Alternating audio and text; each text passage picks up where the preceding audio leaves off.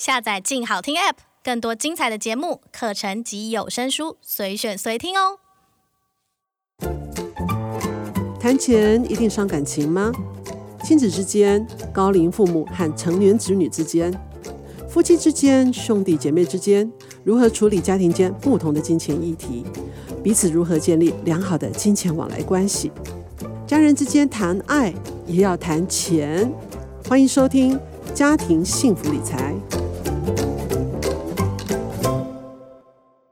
各位听众，大家好，欢迎收听由静好听制作播出的节目《家庭幸福理财亲子篇》。我是主持人怡芬老师。常常听到有些年轻人会立志在某个时间赚取人生的第一桶金。这第一桶金用金额来看，应该是多少？这其实是很主观的。有人认为是一百万，也有人认为是一千万。无论金额多少。这第一桶金代表的是孩子长大之后靠自己努力奋斗，再加上策略啊、机运啊，赚取的第一份够分量的资产。借着这项 benchmark，就是里程碑的指标概念，来增加自信心，来督促自己继续向前冲刺，获得第一桶金，就像是第一次学习段考得满分。也能够激励自己继续努力读书，可以名列前茅来毕业。而人生的第一桶金也极具重要的意义。有了目标，才能专心聚焦，全力以赴。身价数千亿台币的鸿海董事长郭台铭，在一九七零年代以生产黑白电视机的旋钮这项塑胶产品，顺着台湾国际贸易的快速发展，赚取了人生第一桶金。曾经为亚洲首富，而且身价上兆台币的李嘉诚先生，也是经营塑胶制品起家。当年靠着生产塑胶花来远销欧美，大成功，为他挣得“塑胶花大王”的称号，也赚得人生第一桶金。身价超过千亿美元的脸书创办人兼执行长祖克伯，二十岁就从哈佛休学，全力冲刺 Facebook 的脸书事业。祖克伯不仅改变和创新了全球社群网络科技，并且影响到全球人与人交流的方式和社交习惯，更为他赚到人生第一桶满满的金。不是人人都能成为郭台铭、李嘉诚、祖克伯，但是人人都想赶快拥有人生的第一桶金。假如给自己定定第一桶金的目标是台币一百万的话，应该如何开始行动来达成目标呢？你可能会说，就领薪水，省着花，把钱存起来吧。这固然是安稳的方法，但是速度比较慢。不靠爸，不靠妈，年轻人如何在成年后赚进自己的第一桶金呢？第一种方式是创业。知名的成功企业家都是靠坚毅不拔、不畏艰难的创业精神，打拼出企业江山的。人生的第一桶金，若是要靠创业来达成，必须要有足够的耐力来忍受中间无数次的挫折、失败。现代社会产业很多元，不一定要创立大企业才能赚到第一桶金。不过，创业需要敏锐的产业观察，才能顺势而为；更需要有独特的商业模式，才能够持久获利。而且，创业不能没有钱。当年郭台铭成立红海，靠的就是他母亲标会给他十万元指引的。年轻人创业借不到钱，向父母家人或是亲友拜托资助，这是很普遍的做法。然而，投资创业极具风险，有大好亦有大坏。坏的话，可能血本无归。因此，父母借给子女创业资金，最好要有归零打呆仗的准备。好的例子呢，是我有一位当老师的银行 VIP 客户，他年轻的时候投资亲戚几十万元来开办工厂，二十年后亲戚的企业大成功，而且获得外商高价并购。客户卖出了股份后拿回的是几亿元，投资报酬率超高的。不过想创业还是要多方的谨慎评估。第二种呢，是靠投资理财。我在第六集曾经提过，赚钱的方法有两种：靠人赚钱以及靠钱赚钱。投资理财就是运用人的智慧和才能来支使钱替自己赚钱。我认识的大学生当中，有不少人曾报名股市的投资模拟竞赛，用虚拟的方式先为自己累积股债期权各式金融投资工具的操作经验。也有大学生拿自己打工的积蓄开始小试身手，投资股票或者是共同基金。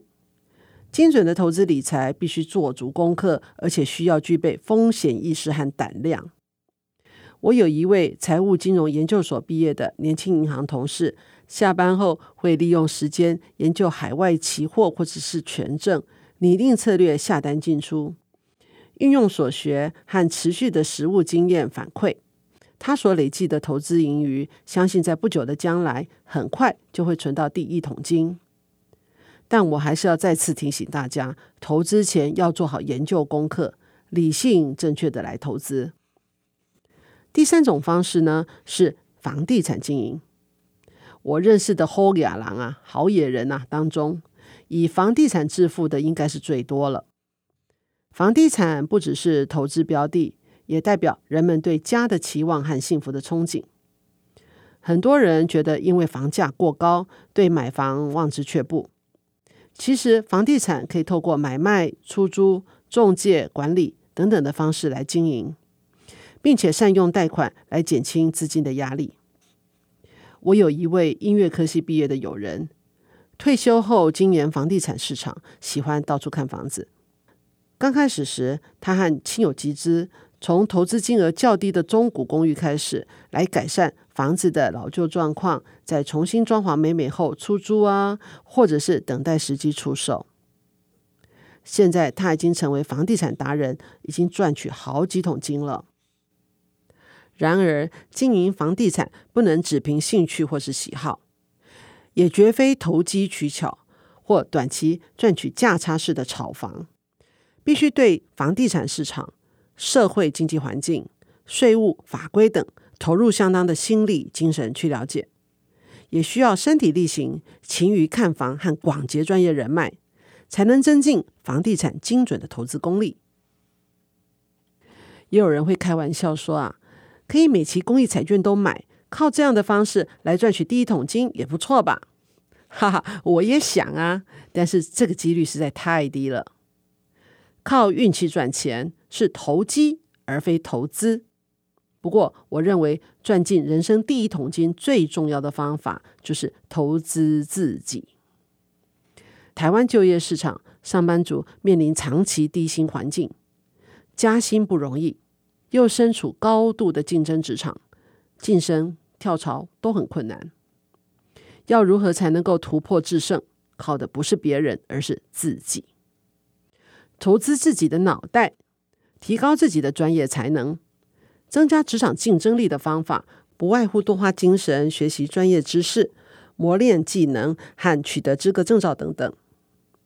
此外，多花时间跟主管同仁沟通协调，提升共识，培养团队默契和合作精神，以高工作的 EQ 拉高自己的工作绩效，获得职场伙伴的赞赏认同，自然未来升官加薪有望。也能够有更强的竞争力，获得更好的工作。朋友常问我：“你在职场上见到有好多桶金的有钱人，他们是不是比较幸福快乐呢？”的确，许多富二代天生就含着金汤匙，衣食无缺。但是有钱并不一定快乐。这个观念，父母还是有必要传达给孩子。反而我观察到，愿意付出。乐意奉献的人，比较容易感觉到幸福快乐。孩子小时候呢，我带他们到便利商店去买东西。孩子看到结账柜台上放着透明箱子，里面装着一些零钱、铜板，问我说：“妈妈，这是做什么的？”我说：“我们把买东西剩下的零钱放在箱子里，便利商店呢会帮我们把这些钱送给有需要帮助的人。”于是孩子怯生生带着喜悦的表情投下零钱。我看到他们开始体会到捐钱做公益的快乐。佛教、基督教、伊斯兰教等等世界各大宗教都强调乐善好施和奉献，把帮助送给需要的人视为美德。过去人类历史已经充分反映慈悲悯人、体恤同情、互相帮助是人类延续生命意义的正向循环。把资源送给需要帮助的人而不求回报，获得的快乐和福报往往胜于付出。这就是所谓有舍才有得，施比受更有福啊！人类不分宗教文化，均流传着许多相似的寓言或故事，教化人们布施做好事。父母如果从小跟孩子教育布施的观念，对孩子而言，将会是一笔比金钱财富更有用的赠与啊！以大家熟悉的佛教为例。布施一定是给钱吗？佛法里布施分为三种：财施、法施和无畏施。运用在生活的话，财施顾名思义呢，就是把财物布施给需要的人，例如捐钱救助急难贫苦的家庭；台风、地震灾害时捐助物资给受灾户；把家里多余堪用的家电。或者是家具送给需要的家庭，将孩子长大用不着的书籍、文具、玩具送给育幼院等等，财物的捐献都属于财布施。而法布施就是将解决问题或者是做人处事的方法分享教导出去，像是孩子教同学功课，家长之间分享亲子的相处经验。水电师傅无偿的到养护中心去协助修缮等等，社会上各行各业的知识技术，在没有条件、不计酬劳的心态之下传授教导或是分享经验，都属于法布施。无畏布施，则是用爱心和关怀来消解他人的恐惧和担忧，给予支持协助，来加强个人的信心和勇气。像是孩子在运动场上为同学加油打气，朋友心情难过时陪伴他。但是如果自觉自己没有能力做到无畏布施，也万万不能讲出让别人身心不安的话，或者是做出让别人害怕恐惧的事。无论是这些财师、法师，或是无畏师，只要能够帮助他人，由心而发的善意表现。都称为布施。小孩子拿到父母给的零用钱很快乐，但是呢，要孩子把到手的零用钱捐献出去给其他需要的人，有些孩子就不见得甘愿喽。年幼的孩子对金钱的观念仍然很模糊，不清楚金钱如何来如何去，或者有些孩子生性大方慷慨，见人需要就主动捐钱。有同学开口呢，就把钱奉上；也有孩子讲情讲义，路见不平拔刀相助。人性本善，当孩子捐钱给需要帮助的人，有时并没有想到这个钱从哪里来。如果这些钱是他仅够吃饭的基本生活费，恐怕就没有办法那么大方的给出去了。乐善好施是美好的品格道德，但是也要教孩子分清界限，不能帮过头。捐钱布施也要考量自己的能力，拿捏分寸才行。即使做不到上述的布施，也能够用最简单的方法来奉献给予，像是颜施。这个颜呢是颜面的颜，就是脸上带着微笑来待人。以前我有一位主管就很喜欢称赞人，说：“诶，这个人不错哦，总是笑眯眯的。”可见挂着亲切的笑容会给人好印象。及带来如沐春风的好心情，这是一个非常容易做到的布施。那万一天生一副扑克脸，即使笑着，别人也不一定感受到。这时可以运用言施，就是言语的言，多说鼓励赞美和安慰人的话，或者是运用眼施，眼睛的眼，来向人投射善意和温暖的眼光，或者是身施，身体的身，来直接用行动帮助别人。比如说，让座给老弱妇孺，扶助老人过街、提重物等等。布施其实很容易，方法也很多，只要有心都做得到。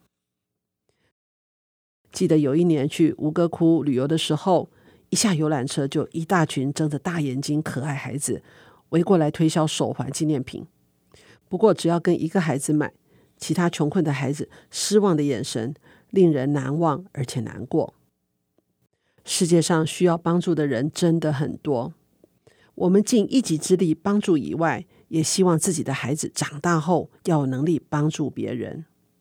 从小教导孩子布施的正确观念、方法和能力，以各种方式布施，确实帮助到他人，就是为自己造福田。